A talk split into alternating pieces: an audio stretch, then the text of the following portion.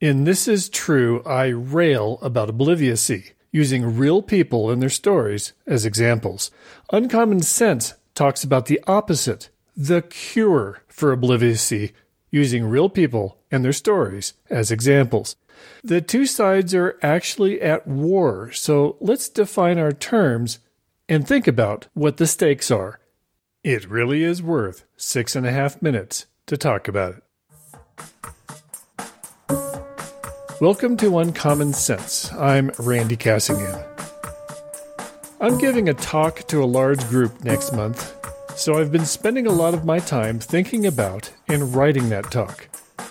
Once finished with the writing, I read it to my wife. That's how I make sure the result is smooth and understandable. It gives Kit an opportunity to say, wait a minute, you skipped over how you got from here to there or whatever. Since I can type faster than I talk, I actually adjust things while reading the text aloud, and it's generally nicely fine tuned by the time we're done. It's a fun process that I do with the This Is True stories, too. The bottom line is, she liked it and she went to bed while I finished up. When I got in bed, she was already asleep, but that's okay. I like to read a while before I go to sleep. I think of that reading time as feeding my brain so it can think better. But I had to put the book down because something popped into my head. In my talk, shouldn't I specifically identify the enemy to thinking?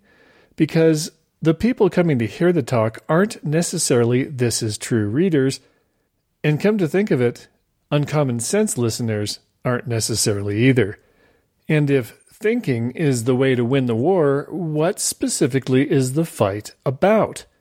Well, I didn't want to wake Kit up to talk about it or go back to my office and write it up, so I picked up my phone and sent an email to myself. The whole concept had popped into my head all at once, so clearly my subconscious had been working on this all along. I swiped it all out on the phone's keyboard, hit send, and went to sleep. When I got to the office in the morning, there it was in my inbox, so I opened up the speech document, slipped the new part into place, and told Kit that when she had a moment, I wanted to read her the new edition. As I was reading it, I saw I had her complete attention. Before I could even finish, she had exclaimed, Yes, a couple of times. It summarizes the problem so succinctly that I thought I'd read you that section from my talk. It briefly lays out what the stakes are, why we need more thinking in the world, and what happens if we don't fight for it. Here it is. Let's make something clear. Obliviocy is the enemy, and it has declared war on intelligence, learning, science, and common sense. We didn't want this war, but the world suffers if we don't fight back. And let's be clear in our terms. When I talk about obliviots, I don't mean people who simply lack intelligence.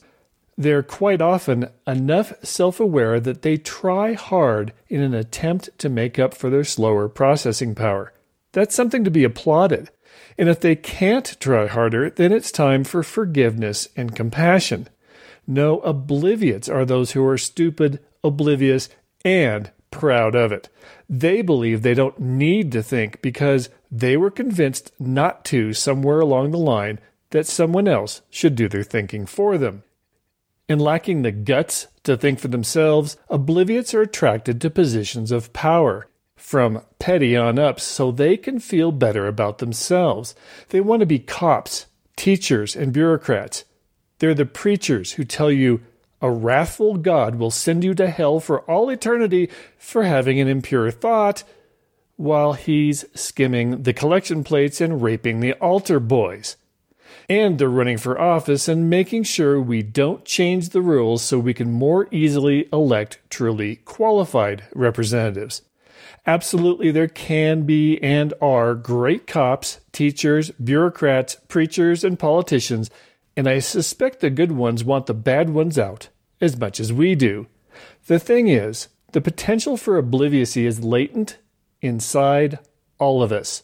It's fed by fear and sustained by children being taught to pass mind numbing tests rather than being taught to think.